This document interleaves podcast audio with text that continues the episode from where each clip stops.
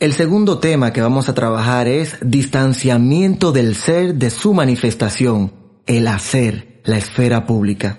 Con el correr de este mundo a pasos agigantados y de locura, me pregunto, ¿hacia dónde se dirige nuestro mundo? ¿Cuál es el concepto de humanidad que estamos creando? ¿Por qué cada vez más el ser se aleja de su manifestación, el hacer? ¿Será que estamos creando una nueva humanidad? Somos seres dinámicos, estamos en movimiento, pero ¿por qué ese dinamismo nos está dividiendo?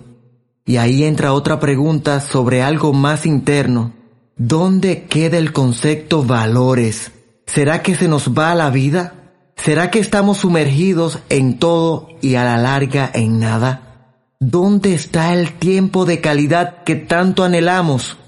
Si pasamos la vida buscando pretextos para salir de lo que realmente da sentido, la familia, los amigos, el vecino, las conversaciones amenas y productivas, el encuentro conmigo mismo y a su vez con el Creador, los estudios, la transformación de nuestro mundo y la lista es interminable.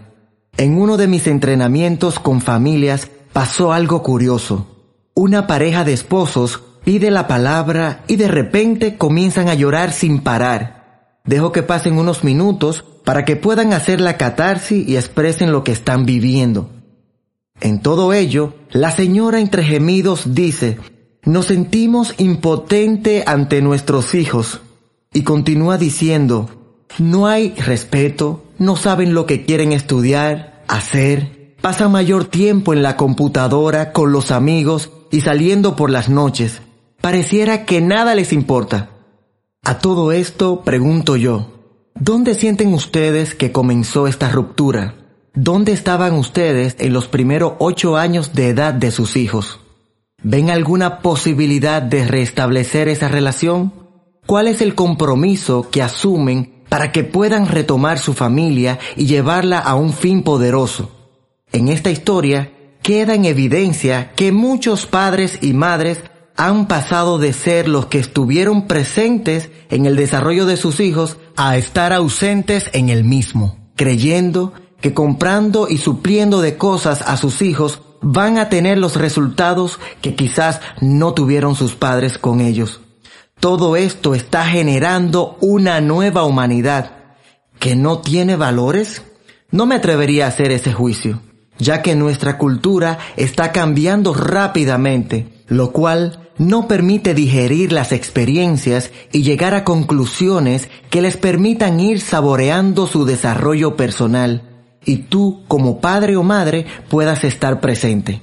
Mi tema no es en torno a los cambios culturales que a su vez son normales e importantes para el desarrollo de una sociedad, sino al distanciamiento del ser de su manifestación.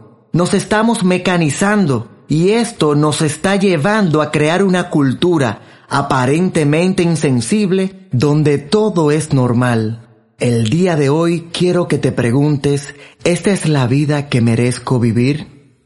O más aún, ¿es la vida que mi familia espera tener? ¿Por qué cada vez más me alejo de lo que quiero? ¿Hasta qué punto estoy viviendo en armonía con todo lo que me rodea, teniendo en cuenta todos los elementos que apoyan ese justo orden. ¿Lo que estoy haciendo me está llevando al fin último de mi vida o es solo una distracción más para alejarme de lo que soy?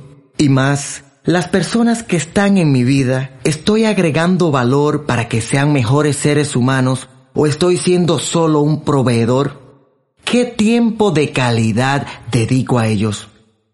Y cuando hablo de tiempo de calidad, me refiero al tiempo que van juntos al cine, o un día en la playa, o simplemente cenar juntos y luego disfrutar una película en la casa.